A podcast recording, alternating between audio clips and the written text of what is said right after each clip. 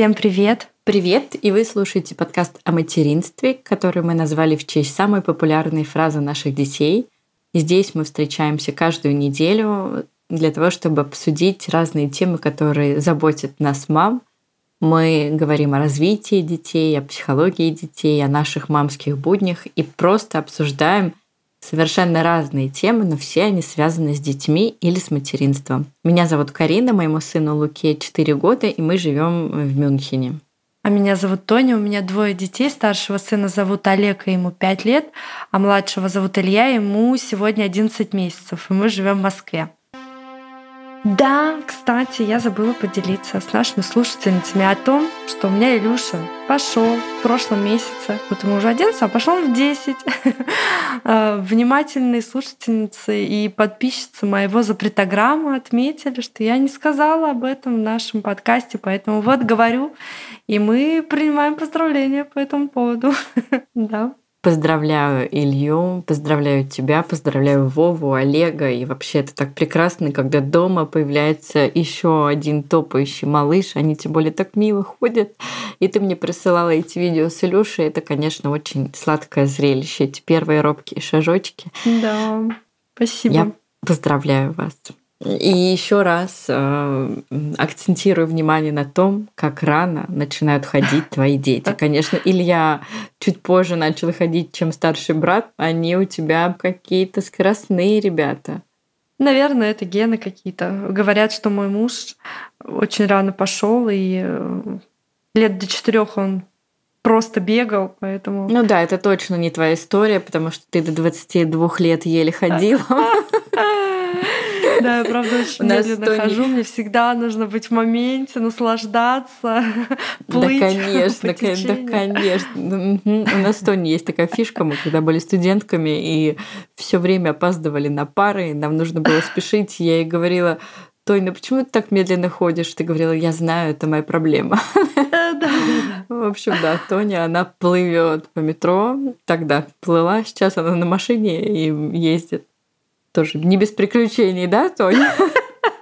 Чтобы вы понимали, 20 минут до записи я слушала, как Тоня сегодня ехала в Москве на летней резине по первому снегу. Она говорит, ну я не ожидала, что пойдет снег. Я говорю, да, в ноябре. Правда было очень резко, неожиданно и кошмар. Я до сих пор на каком-то адреналине, поэтому записываюсь такой вот э, подачей очень эксцентричной. Прошу простить, правда, только приехала недавно, и это, конечно, было еще то приключение. Ну, давай тогда все карты на стол. В общем, Тони сегодня была на концерте Надежды Бабкиной. Вот, вот так вот. Ну ладно, расскажи, что ты туда с бабулей ходила. Конечно, давай, давай. Надежда Бабкина — это любимая исполнительница моей бабушки. У моей бабушки недавно был день рождения, и я ей подарила билет. Все бабушки любят Бабкину. Странно, что твоя бабушка не живет на станции метро Бабушкинская. А то, знаешь, обычно бабушки живут на Бабушкинской и слушают Бабкина. Она жила, она жила пару лет назад там, на самом деле. Отрад, между Отрадной и Бабушкинской. Поэтому да. А, она очень любит Надежду Бабкину, и вот э, сегодня ее такая мечта исполнилась. Я ее а, пригласила на концерт. Ой, надеюсь, мои внуки меня будут тоже водить на Земфиру, и я буду им очень благодарна. Ну, я просто смотрю на свою бабушку и вообще то поколение, когда людям там под 90 лет, а они еще не утратили вот этот энтузиазм к жизни, и я прям очень хочу и желаю всем нам сохранить вот эту жажду жизни в этом возрасте. Поэтому я тоже надеюсь, что твои внуки будут звать тебя на концерт Земфира в 90 лет почти. Да, но я не думаю, что когда мне будет 90, к сожалению, Земфира будет жива. Дай бог ей здоровья. Ну, Наука да. не стоит на месте. Ну, в 70, например, я схожу. вот, я схожу. Так как э, Илья все еще просыпается периодически, и Тоня уже отходила к Илье, э, мы должны поторопиться и записать для вас последний эпизод в цикле про питание. Сегодня мы будем говорить про Мифы о детском питании. Этот эпизод записан при поддержке бренда кисломолочных продуктов «Растишка». «Растишка» — это разнообразные молочные продукты для детей старше трех лет из натуральных ингредиентов, содержащие много кальция и витамина D для здорового роста ребенка.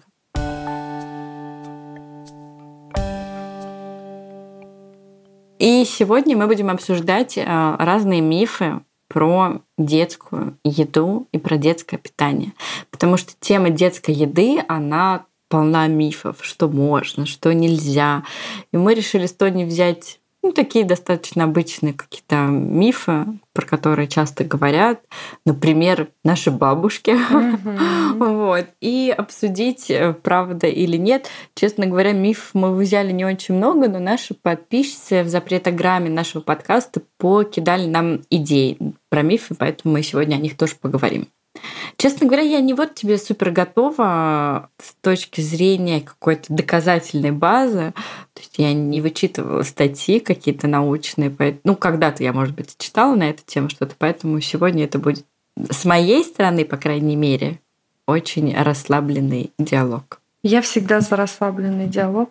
Ты же знаешь. Так, ну что, и первый миф какой, Тоня? Пустое молоко. Тебе когда-нибудь говорили, что твой ребенок не наедается, он постоянно капризничает на груди, может быть, ему нужно а, вести прикорм 4 месяца или дать э, хлебушек э, замоченный в кефире? Конечно, говорили, говорили. У меня даже есть автор э, этих всех советов, не буду называть ее имя и должность, но я думаю, может быть, она послушает этот подкаст и поймет, кого имею в виду. Да, мне говорили про пустое молоко, и про нежирное молоко мне говорили, и про жирное молоко мне говорили. Что только мне не говорили про молоко. Вот. Но так как ты у нас сейчас молочная мама, можно так говорить? Молочная мама. Milky Молоко и нежность.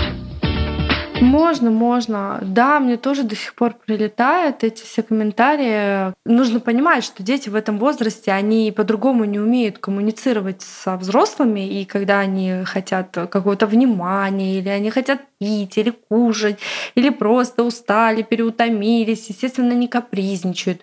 И лучший способ успокоить ребенка, конечно, приложить его к груди, пообщаться, там, уделить ему внимание. И поэтому бывали такие периоды, когда Илья у меня постоянно находился на груди. И, конечно, окружающие меня люди иногда задавали вопрос, а не голоден ли он, может быть, ему действительно нужно вести уже прикорм, там не помню, сколько ему, 4 месяца было или 5, наедается ли он, да, и я достаточно часто слышала вот эти все комментарии. Ну, еще раз повторю, что дети в этом возрасте, они просто не знают другого способа коммуникации со взрослыми, поэтому это нормальная ситуация. После шести месяцев а, ситуация немножко меняется. Ребенку уже, конечно, необходимо вводить какие-то новые продукты, правильно вводить и, и так далее. То есть они уже нуждаются в каком-то дополнительном питании. Но молочные продукты, там будь это грудное молоко или смесь, они должны сохраняться у ребенка до двух лет. То есть э, все вообще э, рекомендации направлены на то, что грудное молоко это в принципе идеальный э, продукт для питания ребенка да, до 6 месяцев. И после 6 месяцев до 2 лет оно должно сохраняться в рационе ребенка. Вот. Поэтому как бы пустое не пустое, но природа все продумала не зря. Ну, это на самом деле определенный точный миф, потому что даже у долго кормящих мам, которые кормят детей от трех лет или до трех и до пяти лет, а, брали материнское молоко на пробы, и э, это не вода у них в груди, да, это молоко, в котором есть все полезные вещества, которые всегда содержатся в молоке, да. Пока в груди есть молоко, оно пустым быть не может. Оно полезно в любом случае для ребенка. Ой, ну тогда я расскажу про следующий миф, который преследует меня всю мою жизнь. Вопрос звучит так. Обязательно ли есть суп на обед? И будет ли у ребенка гастрит, если его не есть? В общем, я тот ребенок, который не ел супы. Ну, я ела, да, я рассказывала, что я могла есть, например, только борщ или только грибной суп. Естественно, моя мама не так часто, ну, не могла постоянно готовить мне борщ или грибной суп, потому что в семье там ели еще куриные супы, рассольники какие-нибудь там, не знаю, еще что-то. Я это ничего не ела. Я вообще не любила первые блюда. И мне говорили всегда в детстве, что у меня будет гастрит. А плюс моя бабушка сейчас постоянно спрашивает, приготовила ли я суп, а если мой ребенок суп, если мой муж суп, и вообще едят ли супы мои домашние, с кем я живу. Лука ест супы только в детском саду. Я не готовлю дома супы. Я готовлю очень редко по желанию. То есть я могу приготовить э, ну, тот же борщ или грибной суп, или какой-то крем-суп, или куриный бульон только по желанию. То есть нет такого, что у нас в холодильнике всегда стоит кастрюля какого-то вот первого блюда. И к вопросу моей бабушки, которая все время говорила, что у меня будет гастрит, этим летом у меня была гастроскопия. И у меня нет гастрита. Я человек, то есть я, знаешь, я, кстати, когда вот меня вели на гастроскопию, думаю, ну сейчас будет гастрит, мне вот все пугали, супы не ела, чипсы ела, вот это все, знаешь, там, ну, фастфуд какой-то, и меня просто все время этим пугали. У меня нет гастрита, это прям доказано, есть бумага, да, в которой у меня все в порядке.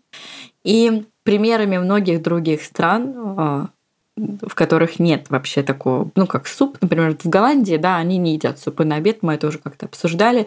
У них суп это просто тоже, знаешь, какое-то блюдо, которое, ну, вот, если захочется, и то у них суп это угу. какой-то крем-суп э, томатный, например, холодный, или какой-нибудь с фрикадельками, ну, не вот тебе супы. Короче, нации другие, у которых нет в традициях есть суп на обед, а, живут долго, здорово и счастлив.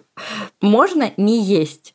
Я помню, мне мама моя, я, я, я у нее спрашивала, мама, ну вот зачем мне есть суп? Она говорит, тебе нужно есть горячее.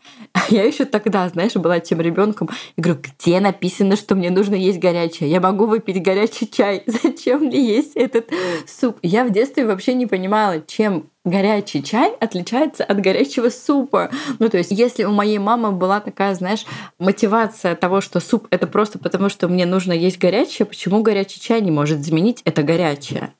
Вот. Ну, да. Вообще, почему любой напиток не может заменить суп, если ты, допустим, ту же самую еду запиваешь водой. Чем это тебе не суп? Если ты ну, овощи запиваешь ну, водой, вот, мясо запиваешь ну, водой. Ну, вот, понимаешь, меня, меня в детстве это очень удивляло, и никто мне не мог ответить на этот вопрос. Но понятное дело, что конкретно в русской кухне популярность э, супа, она обусловлена тем, что в России люди полгода э, живут в холодном климате чего нет, например, да, в Европе. Тут не нужно согреваться едой. Тут еду едят ради того, чтобы поесть. А когда было в России полгода холодно, необходимо было горячее питание, потому что это очень... Ты быстро ешь, ты согреваешься, и у тебя достаточно калорий для того, чтобы не мерзнуть на улице. И еще надо понимать, что это тоже вызвано экономическими причинами. Ну, то есть, да, в русской культуре супы были всегда. Похлебка, да, это называлось какая-то невозможно поспорить с тем, что суп, он очень удобен для хозяйки, потому что это всегда дешево и быстро.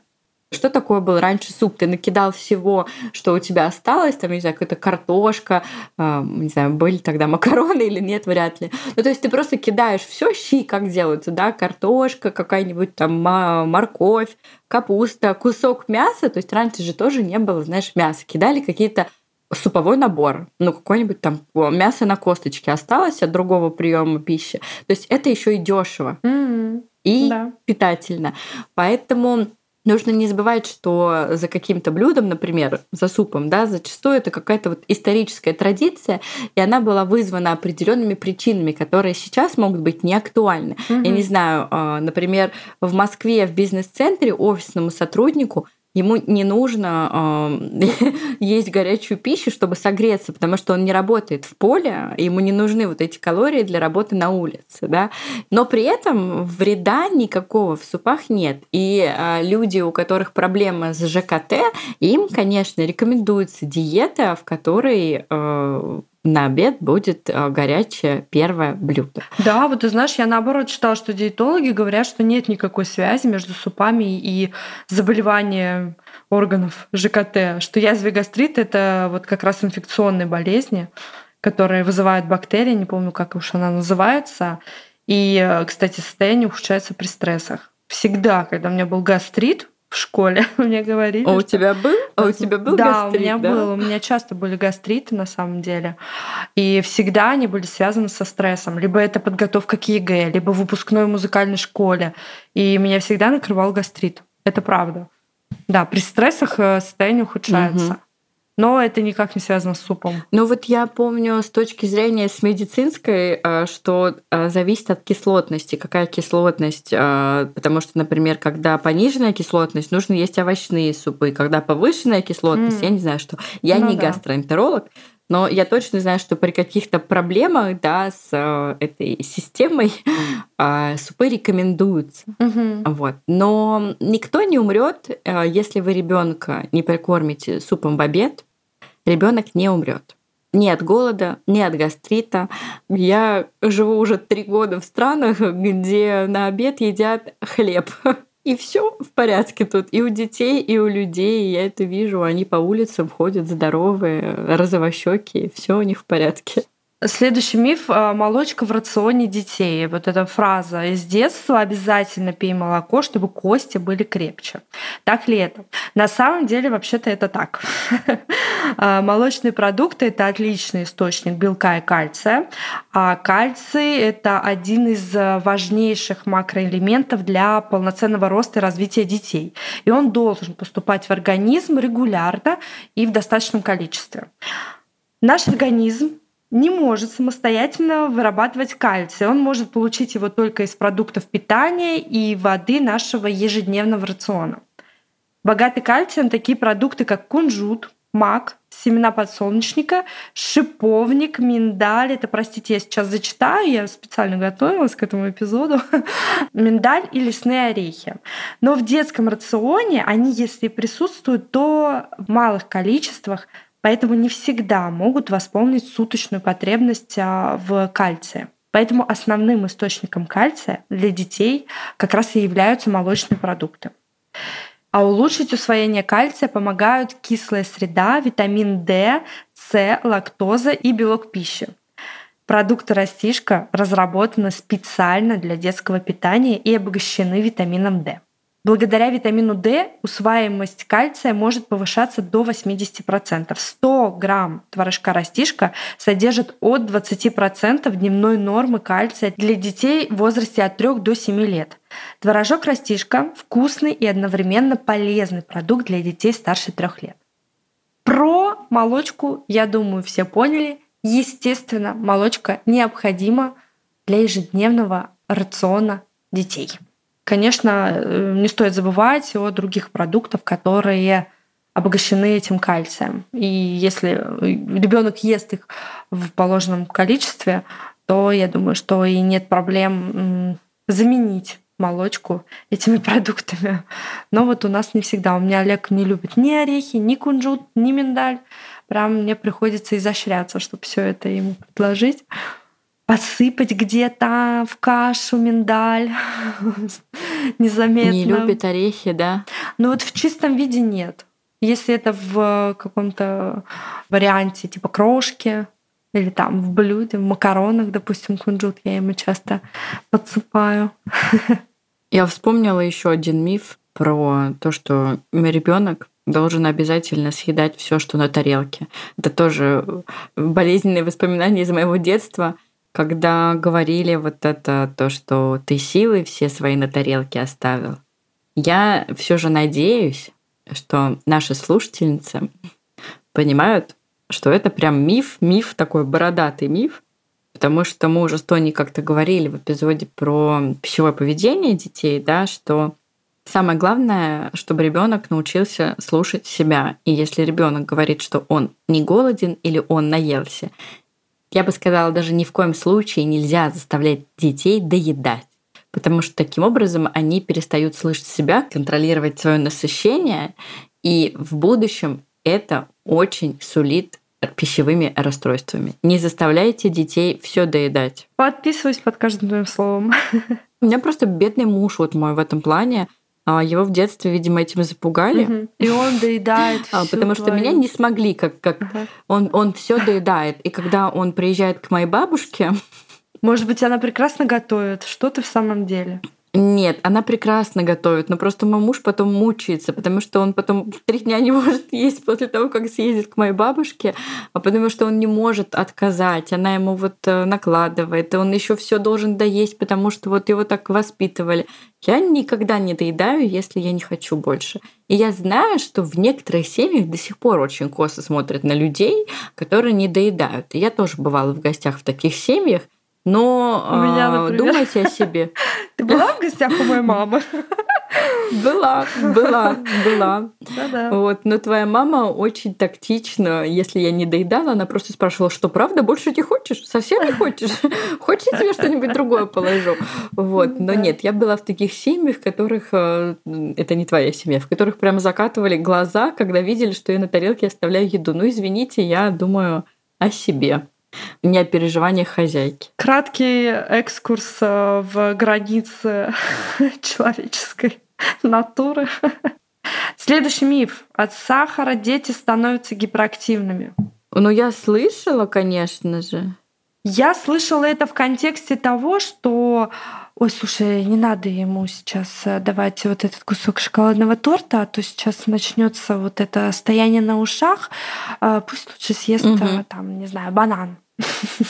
И все это было на каком-то детском дне рождения, где сладкого, естественно, всегда больше, чем в нашей повседневной жизни.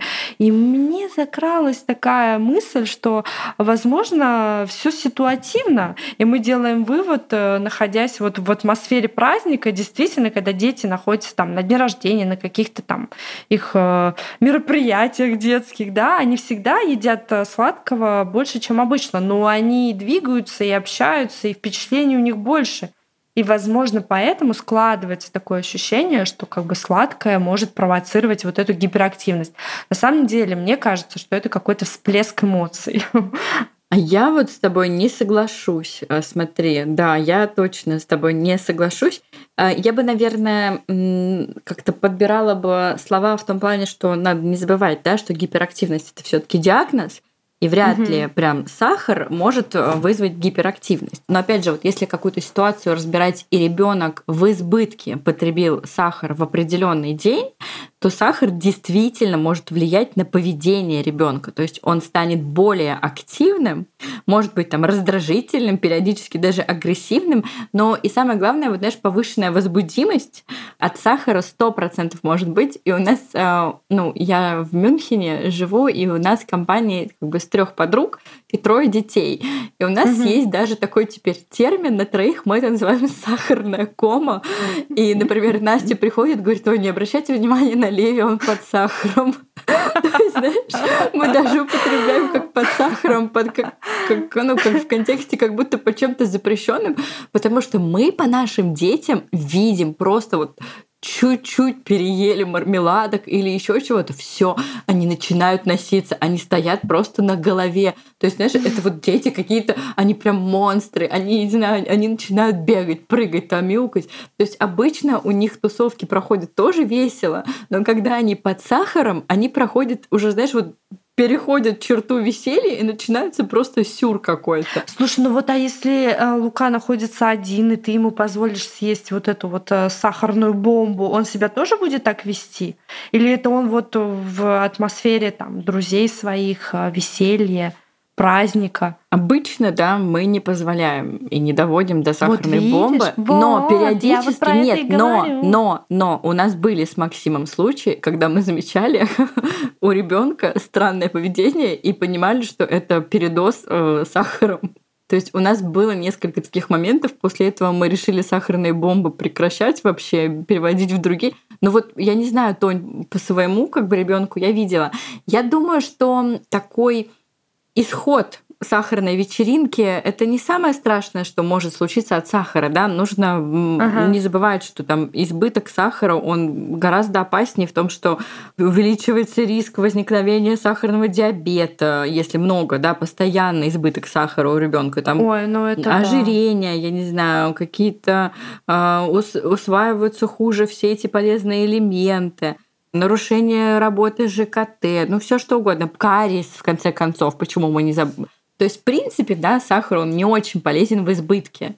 но я не могу сказать, что то, что от сахара дети начинают себя вести чересчур активно и перевозбуждаются, я не могу сказать, что это миф.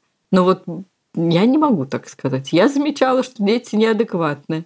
Вот я искала какие-то научные обоснования этому выражению, да, что вызывает сахар, вот эту активность детей. Я не нашла ничего, то есть наоборот нашла какие-то опровержения, но в то же время, вот основываясь на свой опыт, да, Олег у меня потребляет много сладкого, только находясь вот в каких-то таких ситуациях, а, там, вне дома, на праздниках. То есть в обычной жизни у него нету такого доступа к сладкому.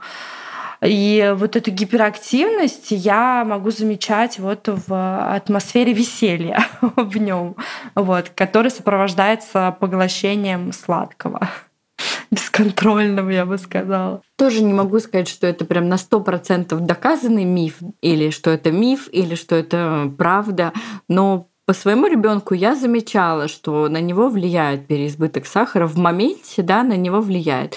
Может быть, знаешь, с чем это связано? Может быть, с какой-то а, активной деятельностью мозга? Помнишь, мы с тобой в институте перед экзаменом всегда съедали там кусочек шоколада, чтобы наш мозг запустился. Может, у них тоже как-то так связь вот эта присутствует. Знаешь, съел сахар, запустился мозг, и все, и ребенок э, улетел в космос. Ну, кто знает, не знаю. Ну, вообще, да, рекомендуют перед экзаменами есть шоколад, ну, да, глюкоза, конечно. она как бы, да, все-таки глю... для мозга. глюкоза, да, полезно. Да, да. Не удивлюсь, если это тоже какой-нибудь миф, недоказанный из нашего детства. Не, кстати, это, это реально, это реально. Я помню. Okay. Это okay. точно сто процентов глюкоза запускает мозговую деятельность. И даже детям как бы не стоит запрещать на сто процентов поглощение э, сладкого, шоколада и так далее, ну, в меру, да, чтобы вот как раз-таки мозг питался этой глюкозой. Я все изучила. Я помню мои комментарии моих родственников, я же Луке достаточно поздно начала давать сладкое. Mm-hmm. И вот мне говорили, как же ребенок у тебя без глюкозы растет и все такое. И, в общем, мне это предъявляли, что я выращу неумного ребенка, потому что он не ест сладкое. Вот.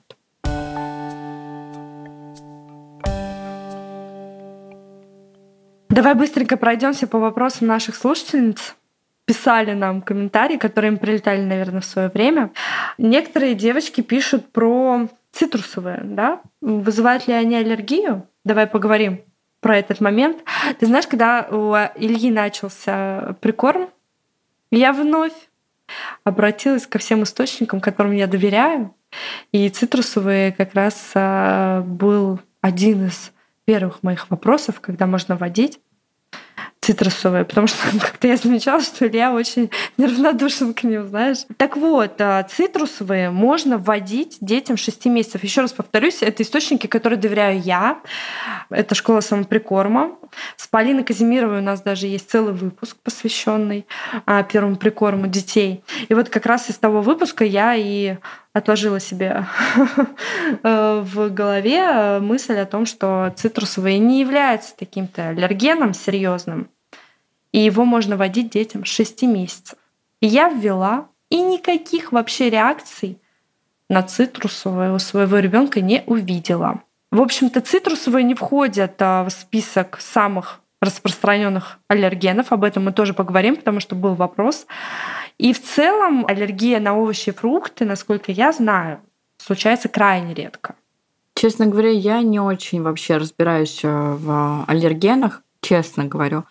А я только знаю, что в Испании начинают прикорм с апельсинового сока. Угу. Вот, обязательно. Прям реально начинают прикорм с апельсинового сока.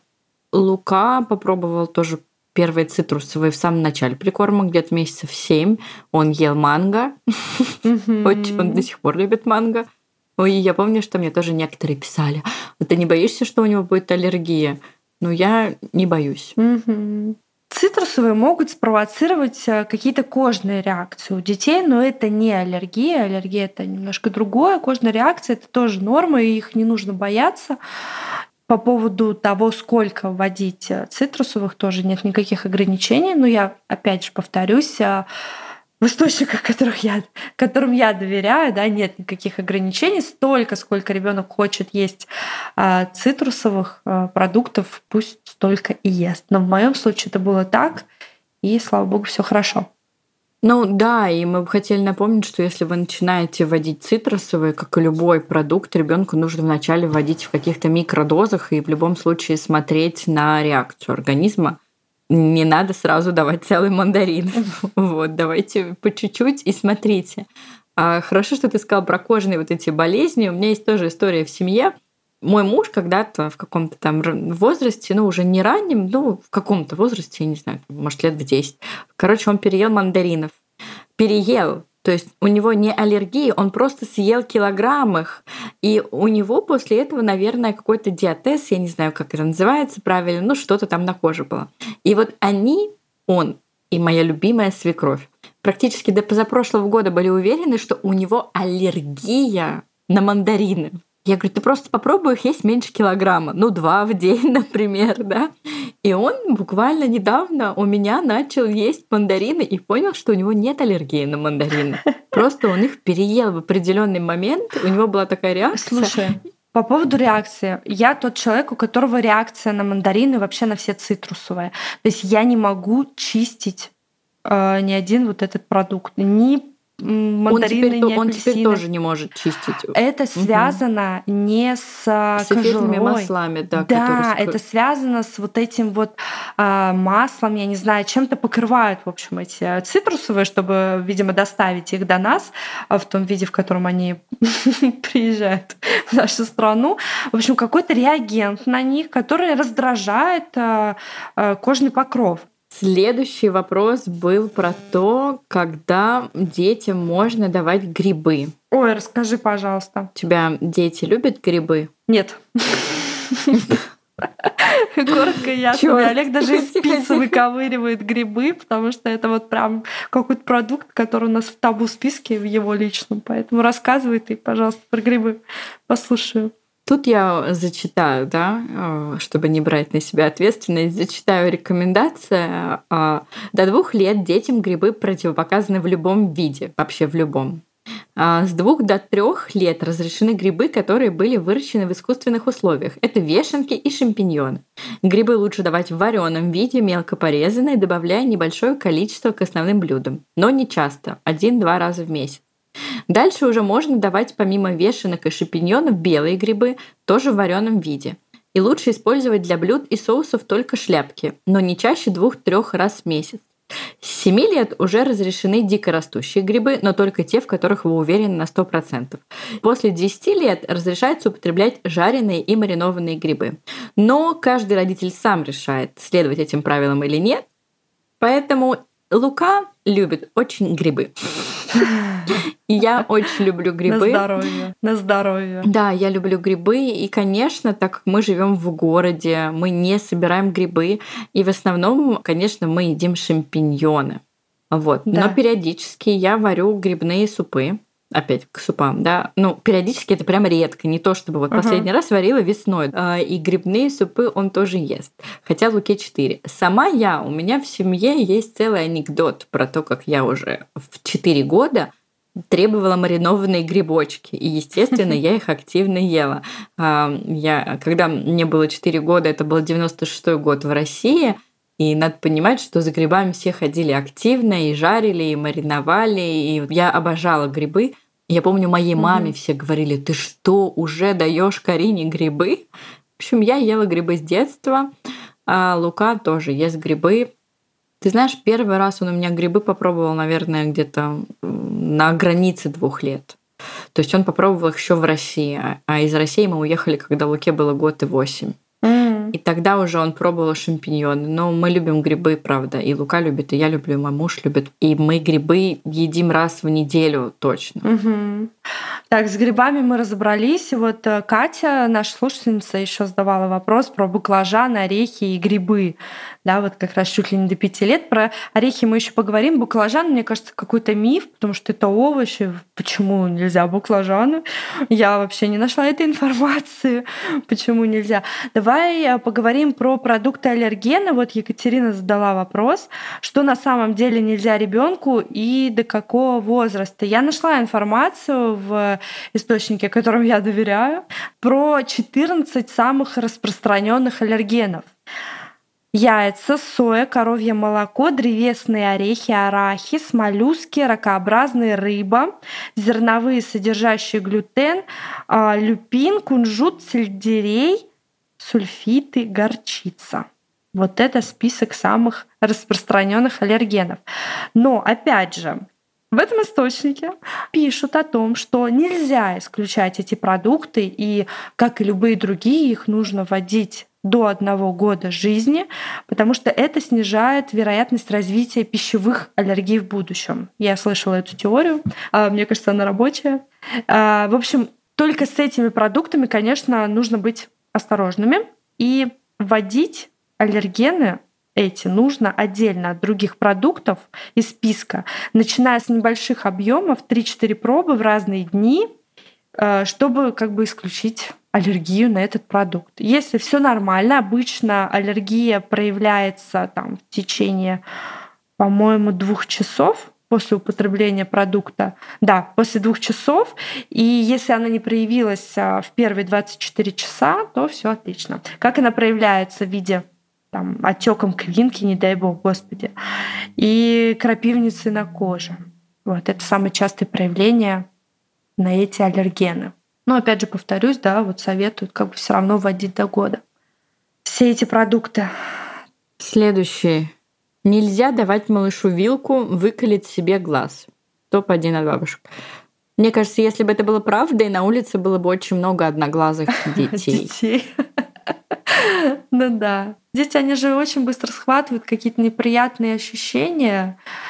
И если, не дай бог, вилка попадет ему в глаз, он запомнит эту связь. Ну, во, ну вообще-то для этого как раз э, глаза-то и закрываются. Все равно работают рефлексы. Нет, ну, наверное, конечно, такие случаи могли быть в истории человечества. В истории человечества чего только не было но точно не поголовная история. Да. Так, еще тут там написали про миф, что все дети любят макароны, но, честно говоря, э, нам эта слушательница писала отдельно, что ее ребенок не ест макароны, и вот ну, для меня это прям сильное исключение из правил. Для То меня я тоже, не могу сказать, говоря. что, да, я не могу сказать, что все дети любят макароны. Это миф, потому что мне кажется, 98% детей любят макароны.